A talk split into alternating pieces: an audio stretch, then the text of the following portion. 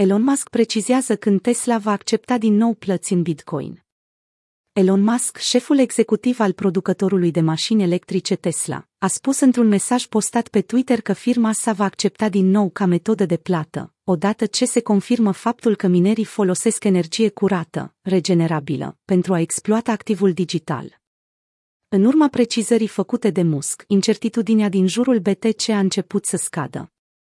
Într-o corelație inversă se află prețul, care a câștigat ieri peste 13% în favoarea cumpărătorilor.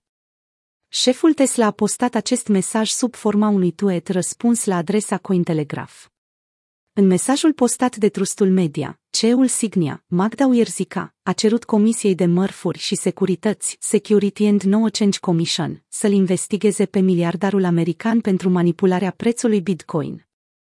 Elon Musk, acuzat de manipularea prețului Bitcoin. Conform investigației făcute de Uierzica, Musk a pompat în mod conștient prețul BTC, USD, doar pentru a vinde la vârf o mare parte din expunerea sa. Această remarcă este incorrectă, a răspuns Musk. Tesla a vândut doar 10 din cantitatea de BTC deținută pentru a confirma faptul că BTC poate fi vândut ușor, fără a mișca piața. După cum s-a raportat pe parcursul lunii aprilie, Musk a vândut o zecime din cantitatea de BTC deținută de Tesla pentru a demonstra lichiditatea activului digital ca alternativă a banilor tradiționali, fiat. Cu o lună înainte de acest eveniment, miliardarul american a confirmat faptul că Tesla a convertit 1,5 miliarde din bilanț în Bitcoin, urmând ca ulterior să accepte activul digital ca metodă de plată pentru vehiculele electrice vândute. În orice caz, adopția companiei față de Bitcoin ca metodă de plată a fost de scurtă durată. Musk și-a exprimat îngrijorarea față de consumul ridicat de energie al monedei electronice.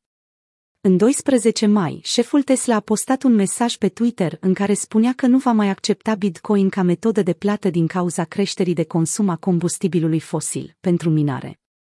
Mesajul postat de Musk a coins cu o serie de titluri negative provenite din China, cu privire la intenția guvernului de a interzice minarea monedei.